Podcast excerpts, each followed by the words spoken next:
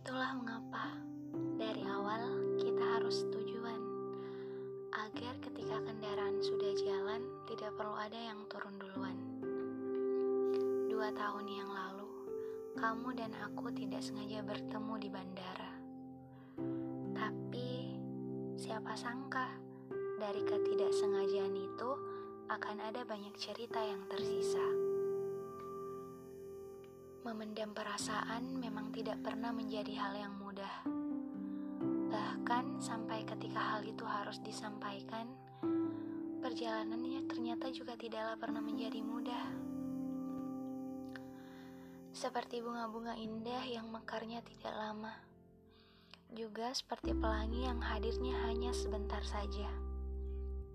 Kebanyakan hal sifatnya memang sementara.